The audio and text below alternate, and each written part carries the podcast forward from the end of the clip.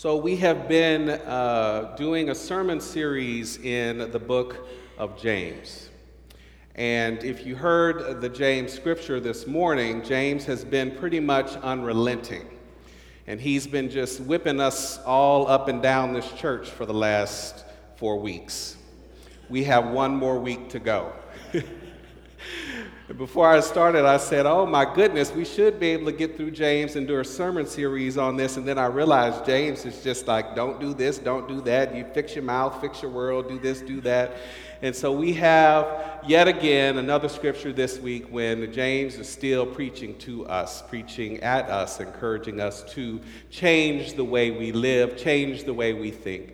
We started this sermon series by talking about just do it to be doers of the word. And by the way, we did that on that Sunday, and that Monday, Nike released their 30 year anniversary Colin Kaepernick ad and all of that stuff. Unplanned, I did not know about it. I do hear from God, but I didn't hear that one. So, uh, I, had I, I would have said something about it that Sunday. And then we learned about body and soul. What does it mean to uh, belong to God, body and soul, and to put ourselves out there to do justice and to love others? And then we also, last week, we, we talked about taming our tongue and understanding that our words create our worlds. Our words create our reality. And this week, what we want to talk about is the good life. What does it mean to have the good life? So, I want to start with what I think is most of our challenge, and maybe I should just say my challenge, and what prevents me sometime from living the good life. James says, You covet, in so many words to paraphrase, you covet something and cannot obtain it, so you engage in disputes and conflicts. Some of the things that we covet and cannot gain causes us to enter into some disputes and conflicts that may be unrelated to the thing that we're coveting and that we are wanting.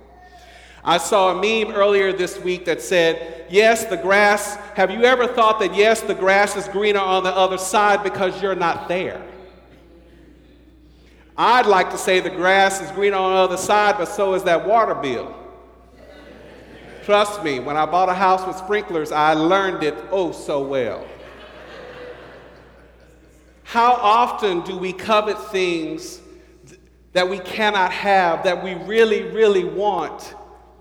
And we don't understand why we covet those things. I've heard somebody say, yeah, people want to have, want to be married, and they want this life, and they want that life, and they want what, it, what they see everybody else is putting out there on Facebook, because we don't really know what's happening behind the Facebook. We want what they are putting out there on the Facebook, but we never ask ourselves, instead of getting envious and instead of getting jealous, do I really want what they have exactly, or is there the essence of what they have that I want? Is it the essence that's behind the thing that they have that I want? Is it that I want their husband, or do I want to be in a relationship like they are in a relationship? Is it that I want their wife, or do I want to be in a relationship like their relationship? Is it that I want their children, or do I just want to have a family of my own? Some of us have to get off Facebook because we realize we get too wound up in everybody else's life, and instead of saying, God, I feel this envy, I feel this jealousy. What is it that you're calling me to grow into? What is it that you're calling for my life? Instead of using it to stew and get all turned up. And that prevents us from having the good life. Looking at other folks' stuff, stuff that they worked for stuff that they worked on. Wanting to be married for years and years and years and wanting a relationship like that. Let me tell you something it takes work. It takes work. It takes prayer. It takes uh, saying yes when you want to say no. It takes learning. Is this the fight you really want to fight? And see, these, these principles are not just in your marriage, it's on your job too. It's in all of your relationships. Is, Is what I'm about to do worth me doing? Is the thing that I'm coveting that is causing all this drama over here worth it? How can I live into what God wants me to have?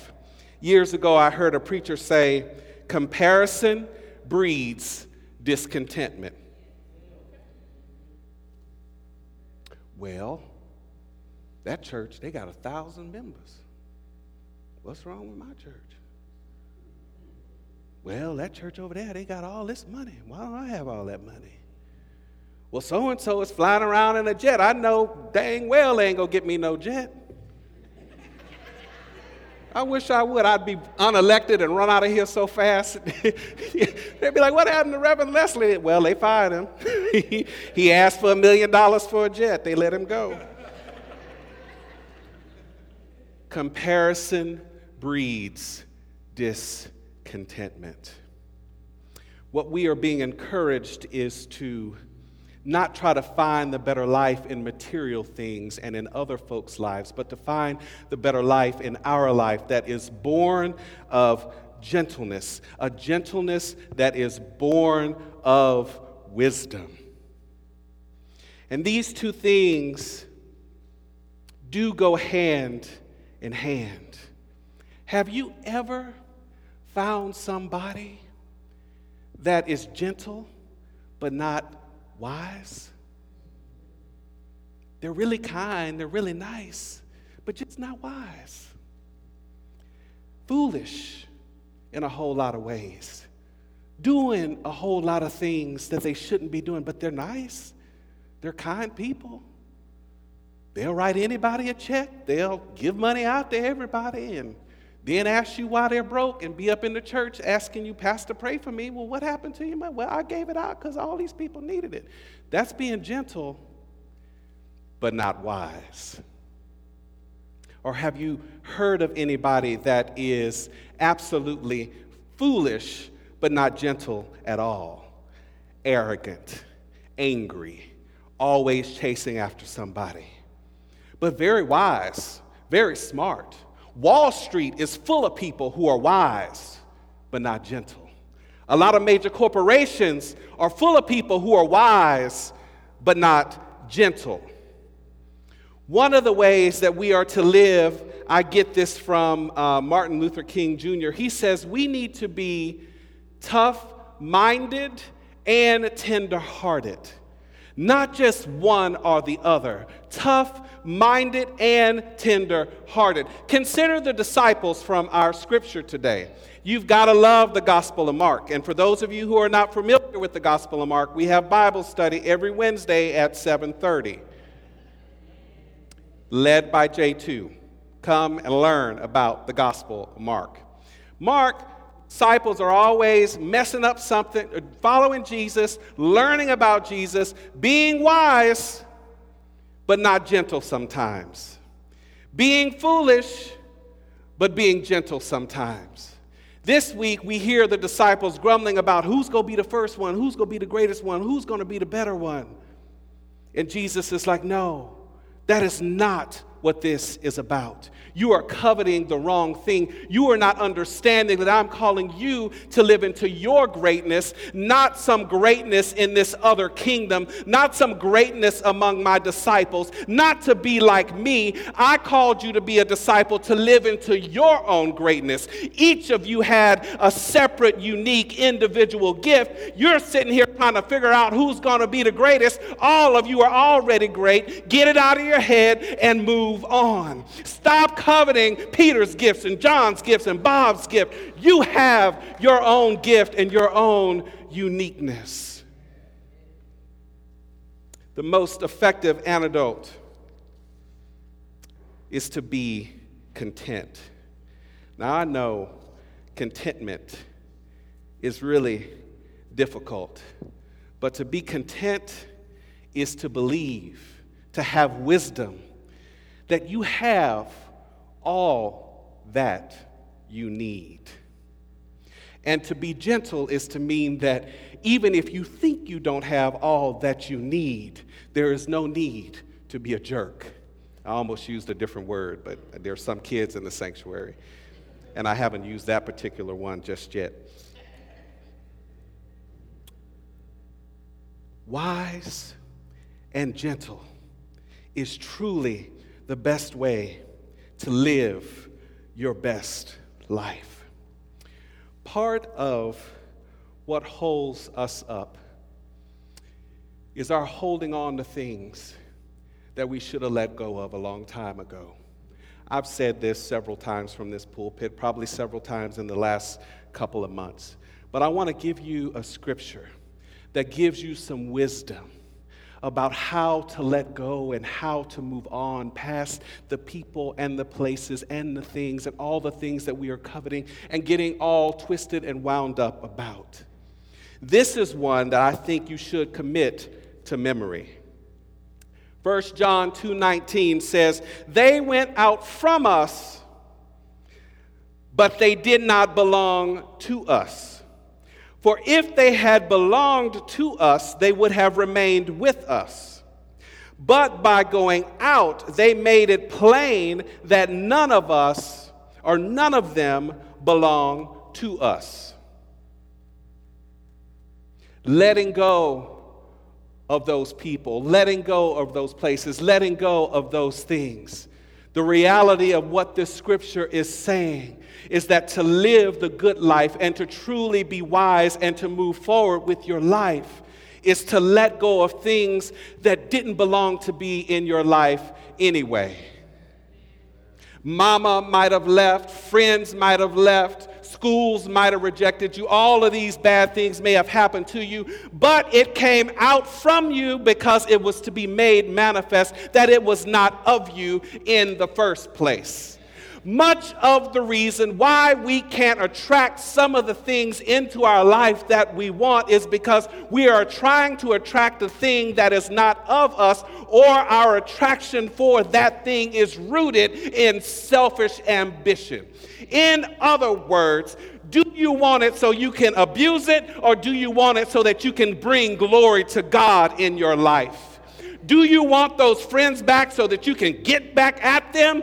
Or do you want them back so you can forgive them and bring God glory in your life and in that relationship? Some of those folks needed to go. Some of those folks needed to be out of your way. They simply are not of you. You are not of them.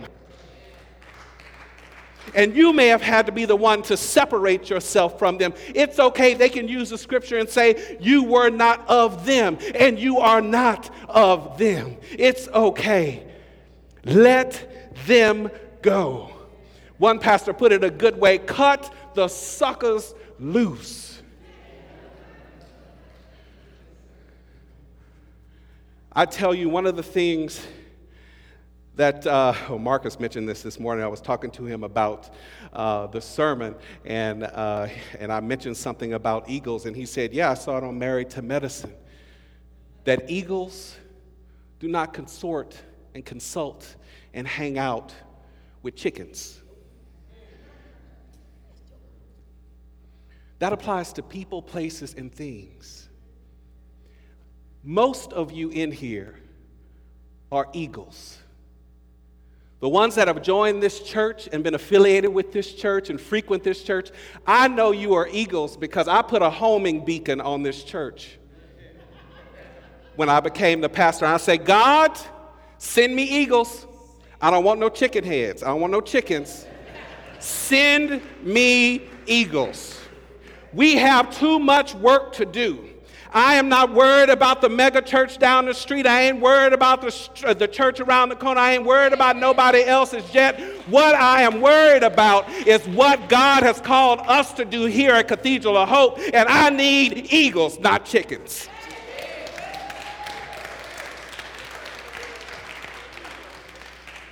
And I put some repellent outside for the chickens.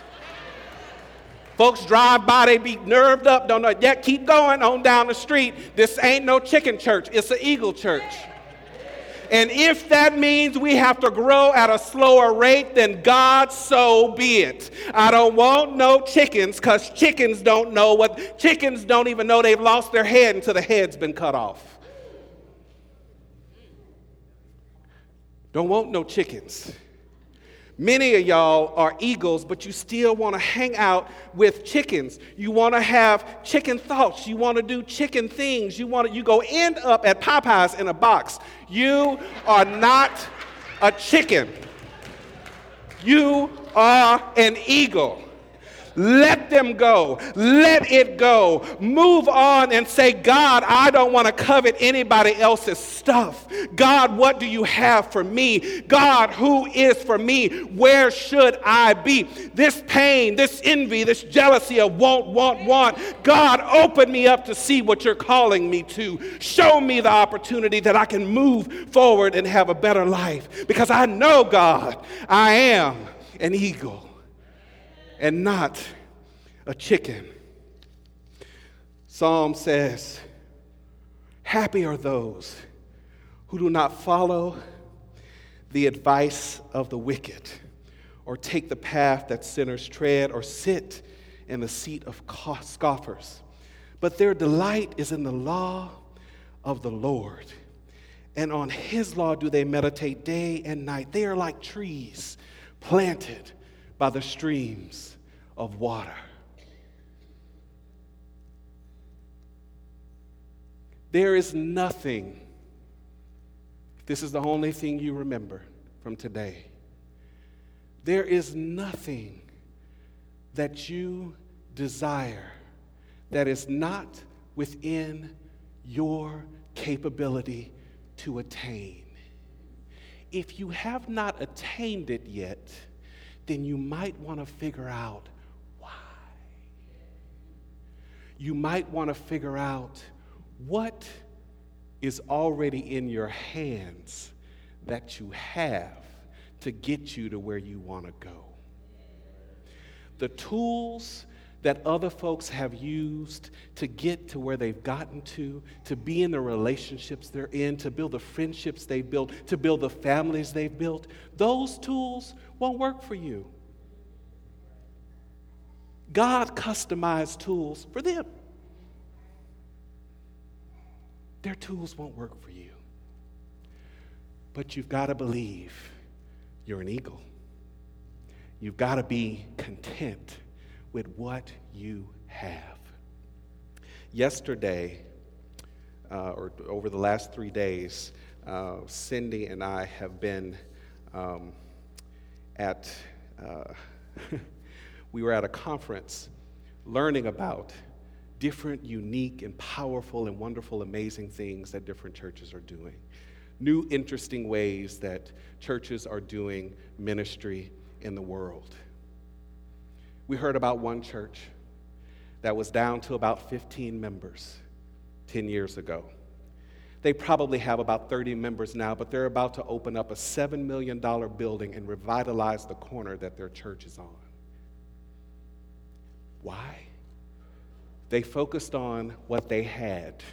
They weren't focused on what the megas, the bigs, the this one and that one was doing. They focused on what they had. That was only one story. There was another story of a church. 40 members opened up a, a, $500 million apartment complex and put their church in the middle of it. And that apartment complex is providing housing, affordable housing for people who need it. Oh, and by the way, that church is able to charge less because they don't need the money to make the church work because the church is already owned and own the property in the middle of the apartment complex. They didn't have thousands of members, they had about what we have. So there is nothing to say that where you are today, you can't have the good life that you desire. And it starts with being content with what you have. It starts with being wise about what you have. And then being gentle and not bitter with everybody else because you haven't gotten to where you want to get to just yet. Do you receive it? Amen. Well, then let all of God's people say, Amen.